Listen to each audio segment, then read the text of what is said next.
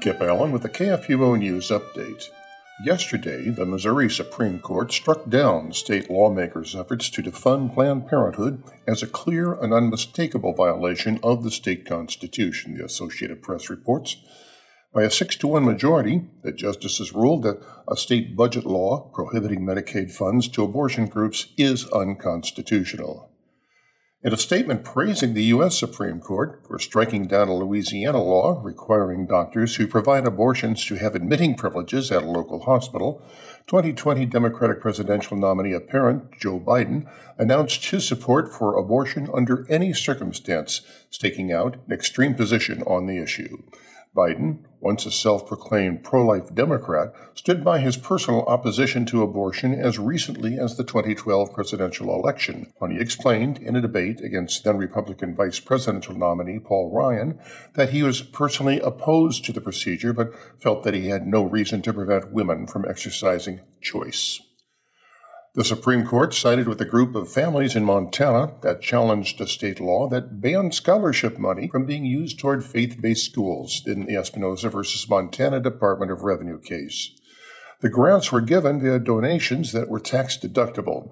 The court ruled that discrimination against non-secular schools is a violation of the Free Exercise Clause of the First Amendment, and that although states need not subsidize private education, non-secular institutions cannot be discriminated against in the distribution of such subsidies based on religious ties. In Saint Charles, Missouri, a cooperative effort of the Lutheran High School of Saint Charles County STEM program, Lutheran Foundation of Saint Louis, and a group of individual donors has resulted in the production and delivery of more than five thousand P P E face shields to healthcare workers, first responders, and others. The project, called Help from Home, began in March and is still underway.